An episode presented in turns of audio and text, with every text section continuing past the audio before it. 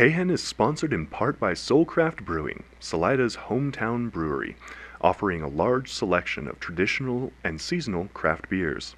Their spacious patio features cozy fire pit tables for outdoor warmth on chilly days. Fresh food is served daily at the Soul Shack food truck, featuring snacks like wings and pretzels, and full meals like sandwiches, burgers, and a delicious brunch on Sunday. Soulcraft is open daily for happy hour, lunch, and dinner. K-Hen is supported in part by Little Red Hen Bakery, located at 302 G Street in downtown Salida. Little Red Hen specializes in hometown fresh-baked bread, bagels, and treats, all made with organic and local ingredients. A full menu, including the wood-fired oven schedule and daily specials, can be found on their Facebook page at Little Red Hen Salida. K-Hen and Little Red Hen, just two hometown chickens working to keep Salida, Salida.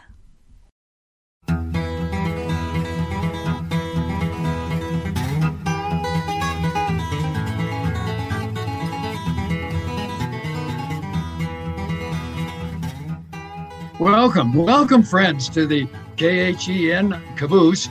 We're here in the Caboose at 106.9 on your FM dial.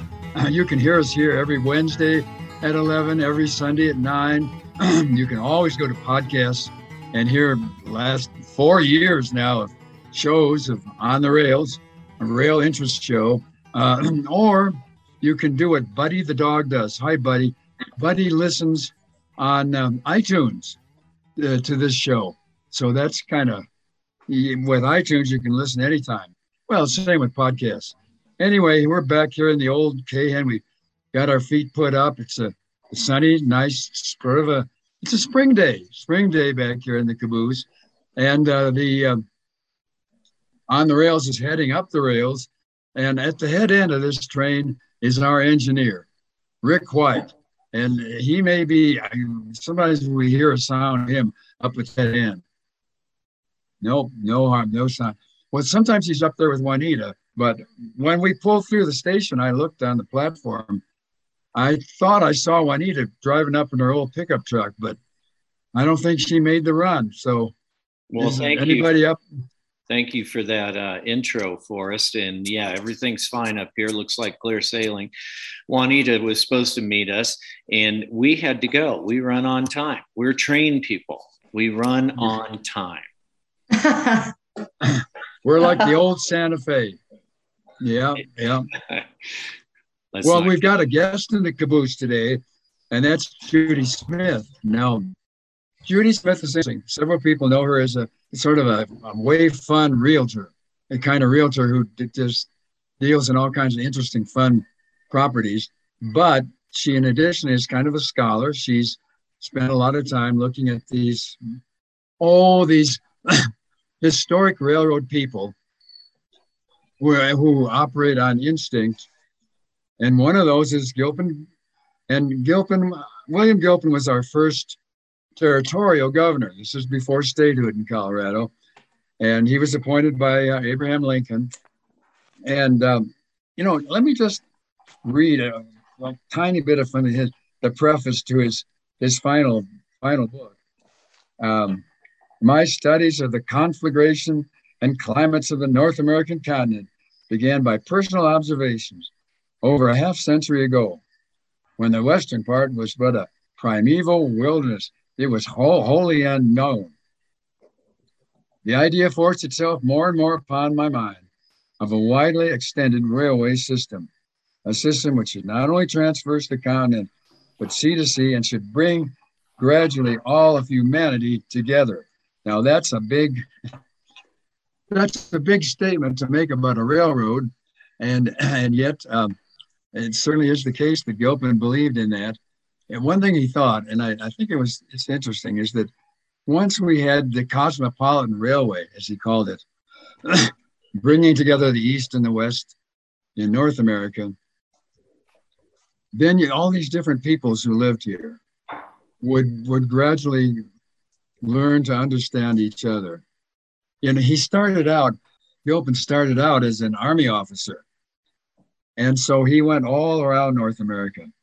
And the more he saw of it, the more he felt like we could do a lot more in terms of living in harmony with each other, and especially with the Indians. He felt over and over that if we could just sort of adjust a little more to their way of life, and we'd have fewer Indian wars, some of which he, more that he felt that we could get along with the Indians if we did some good treaties, but that what he did as a military officer would be also to be the cop, the policeman. So when they got ready to, I don't know, attack some settlement or something, that he'd be there to change their mind.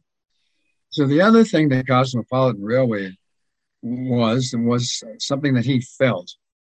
He as he says in his preface, he would observe what came to be known as the North Latitudes, and he observed how they sort of fit together with the Middle Latitudes. And so all of that is just the 48th parallel was very important in this, because that was also, I believe, the sort of the line between what he saw, sort of the northern and southern hemispheres up here. And he just observed all this. And that's why he felt this Cosmopolitan Railway was bound to come and bound to follow along on that. So now, Judy, let me toss the ball over to you a little. So you've read some of these same things from right now in this era. Yes, I have actually, Forrest. Thank you for your introduction. That was most helpful, because as we were coming together for this meeting, I realized that your wisdom is far beyond mine, as I always suspected. Whoa. Well, I'm only giving you credit because you're far beyond mine in years and wisdom. I have the wisdom and knowledge that I seek to gain simply because I've made the choice to seek new avenues and new wisdoms. And during those explorations, I came across a gentleman named Peter Champoux, and that is spelled the French way, even though it's pronounced the, I guess, ordinary way, like shampoo for your hair. But his name is Peter Champoux. He's a French descent. He's an author of the book called Arc of Intero. And if anyone has read the book Arc of Intero, you will find it very fascinating for those that live in this area, because this book speaks a little bit also about the energetic ley lines of the earth. And I'm relating this back to what Gilpin says in his book, The Cosmopolitan Railway, concerning the 48th parallel. And those things that are manifested on the earth within the 48th parallel, where the northern and the southern hemispheres come together, so to speak. So what Peter Champoux illustrates too in these books is the ley lines of the earth, the geometric design and layout of the physical attributes of the Mother Earth. And they're related as a matrix that surrounds the earth, and that the earth is shaped, I guess it's likened to a dodecahedron. And so if you're a geometry geek and you know what a dodecahedron is, then you'll understand that the earth being basically round like a soccer ball. And if you can envision a soccer ball, it's a dodecahedron. And different parts of that soccer ball have black and white colors and, you know, what a soccer ball looks like. I guess that's the best way to kind of bring it to a physical understanding to those who may not know anything about geometry. And so back to that 48th parallel, maybe, Forrest, you could enlighten me during this a little bit more about where that 48th parallel where lies. That was. Well, sir, yeah, and certainly remember in the 1850s, 1860s, why there was great controversy. Where should the railroad go? Everybody knew that we needed a railroad, and we needed to link east and west. But the big question was, where should it go? And one big group, particularly in the Congress, thought it should go through southern New Mexico. That way you'd get best job.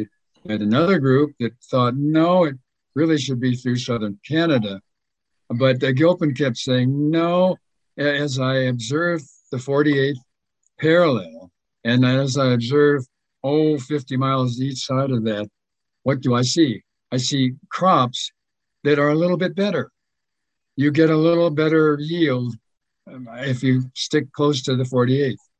I see more gold mines if you use the right angle of intensity in your work, that you're intense with your angle.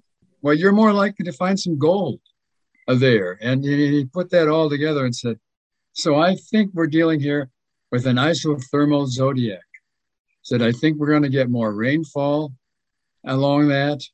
I think this is the way to go, which is through Colorado, through southern Wyoming, but right on to San Francisco, right on to the West Coast. So that's what he thought he saw coming, and that's why he wrote, so extensively about where the Cosmopolitan Railway should go. Now his human theory there, that's really interesting, because he thought all along that line we could learn to get along with the Indians. We could have good treaties. And remember, he was a, quote, Indian fighter, unquote. That was his job in the U.S. Army, was to keep the tribes apart from the settlers. He had as much trouble with one as the other, by the way. A lot of the settlers, they liked to take scalps too. Yeah, oh yes, they did. Quite a few of the settlers. The idea of beating up Indian, taking an Indian scalp, that was big for them. And of course, a lot of the Indians traditionally like to do the same things with the settlers. So he had this vision that along this 48th parallel, we could slow down, see each other better, and gradually have fewer conflicts. So now, Judy, how does that flow with what you've been reading? It relates to the ways in which where things happen and occur on the earth, and why they happen and occur on the earth, may have many things to do with the energetic abilities of that particular geographical location to create certain aspects that relate to humanity and community and connection and consciousness.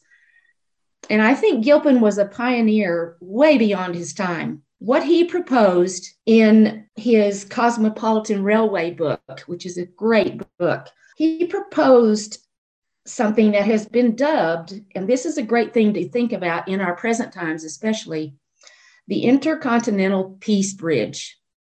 Do you remember that part of the discussion? I do. And the International Peace Bridge would have been a link between Eurasia and the African continents and the North and South American continents on the other side. So it was a big undertaking. It never came to fruition. But I think that the vision that he had to bring together the continents and to create peace within them through a bridge, even though they were truly visions of physical manifestations and infrastructure on the planet, it reaches further and deeper than that, because it also relates back to how we are affected by that as humans and as communities and as conscious individuals. Are you with me? I'm with you, and yes. Now, Gilpin himself never would have gone that far. That is, he would have said, well, these are my observations. I think there is an isothermal zodiac.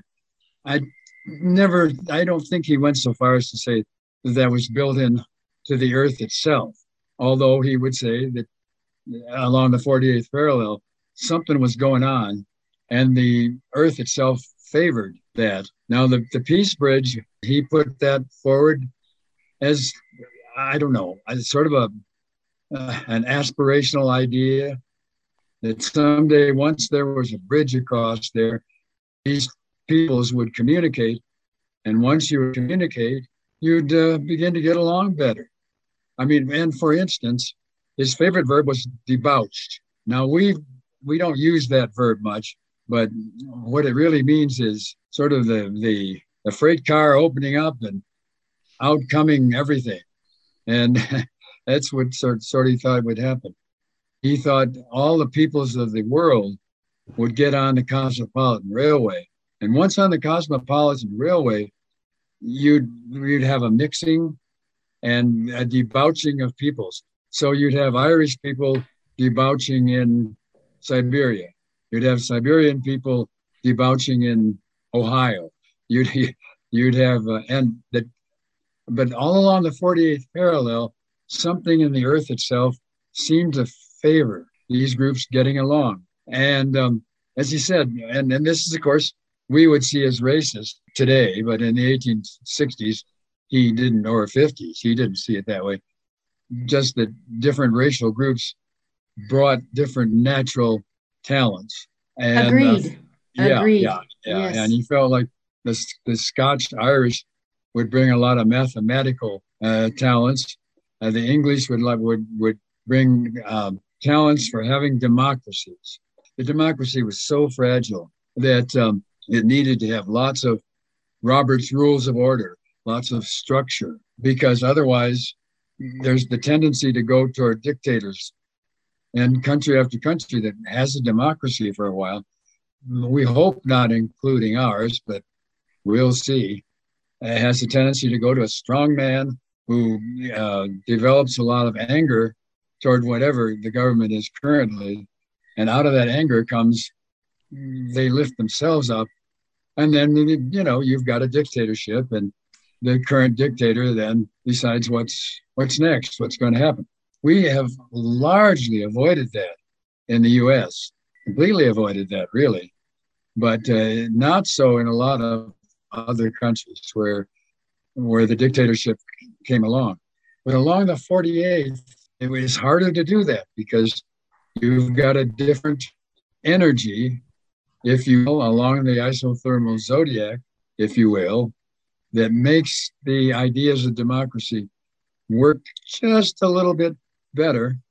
But then some of the other groups he talked about, that's we would call racism. He said, the Africans, boy, with that black skin, they'll be perfect. As they debauch from the Cosmopolitan Railway, they will be perfect because they can run the mines. They can go down in there where it's hot and dark because that's their skin is the right color for being down in there where it's hot and dark. Boy, they'll just fit right in, which a lot of Africans today would say, what's this white boy talking about? but several of the other ones. Now, it's interesting where the Mexicans fit in, because as he pointed out, the 48th parallel goes through lands held by Mexico at that time, and just some of them just recently taken over by the U.S., and he thought there was a lot of wisdom there to incorporate. Well, Judy, what do you think? I'm throwing out a lot of Gilpin. Where do you think about from where you're coming with Champoux? I have evolved from the thought that this is simply something that we talked about earlier, being connected. After hearing what you've just expressed, I'm listening to your words and I'm feeling that what you speak of presently is so appropriate in our present moment, in this present time, in our present country, with our current situations, politically and socially, that those preconceived notions that we've been led to believe are so, and you're mentioning of the democracy and the way it just might be changing, and how, you know, once we give our power away to an individual who can become then that leader within a democracy, their power becomes their demise. And I think that the power we've given away, possibly as people within the United States of America, to those that have been perceived as leaders in whatever way, is showing us that the wisdom from these books that have been written back at the time when the United States was being conquered by those that came to take it over from the native dwellers all of those things that were happening at that time are coming to fruition as we speak.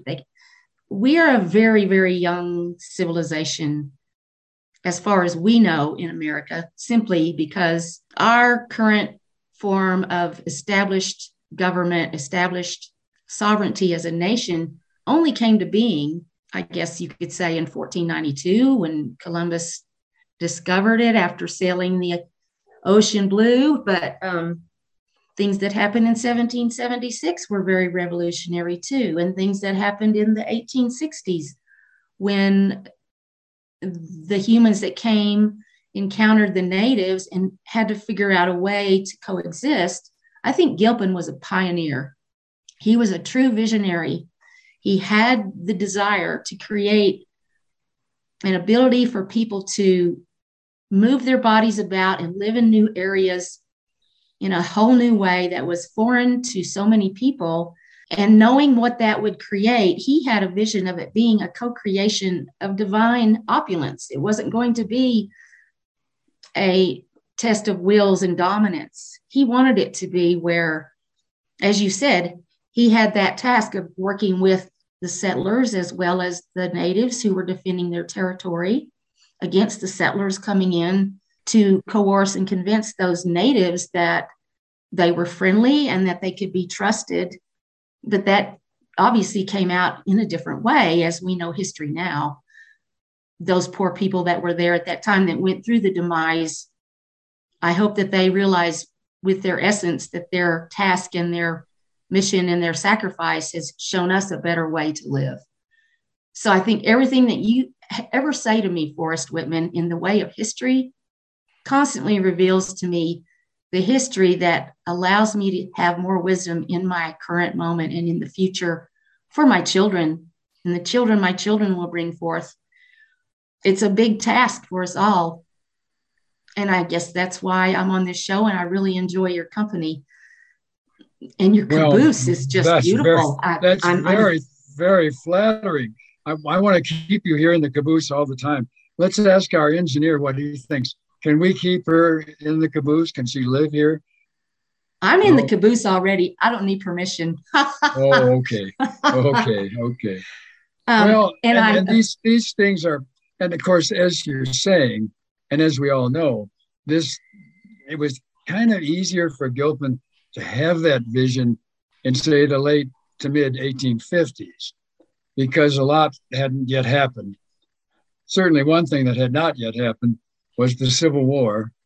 And once that broke out over this issue of slavery, why, oh my God, that started a whole different view of the railroads, which we could do, but we're not going to get to that during the first half of this show.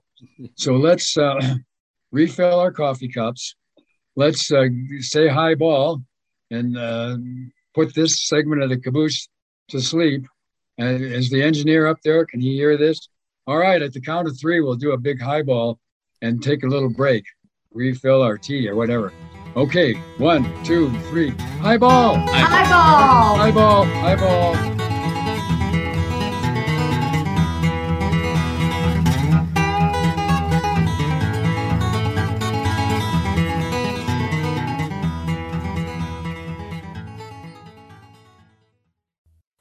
K-H-E-N is supported in part by Hilltop Broadband. Hilltop Broadband for residential and business wireless internet service, servicing Salida and Ponca Springs in Chaffee County, as well as areas in Fremont County, Custer County, and more. To experience the Hilltop difference and request new customer information, email info@hilltop-broadband.com or call toll-free 877-783-2889.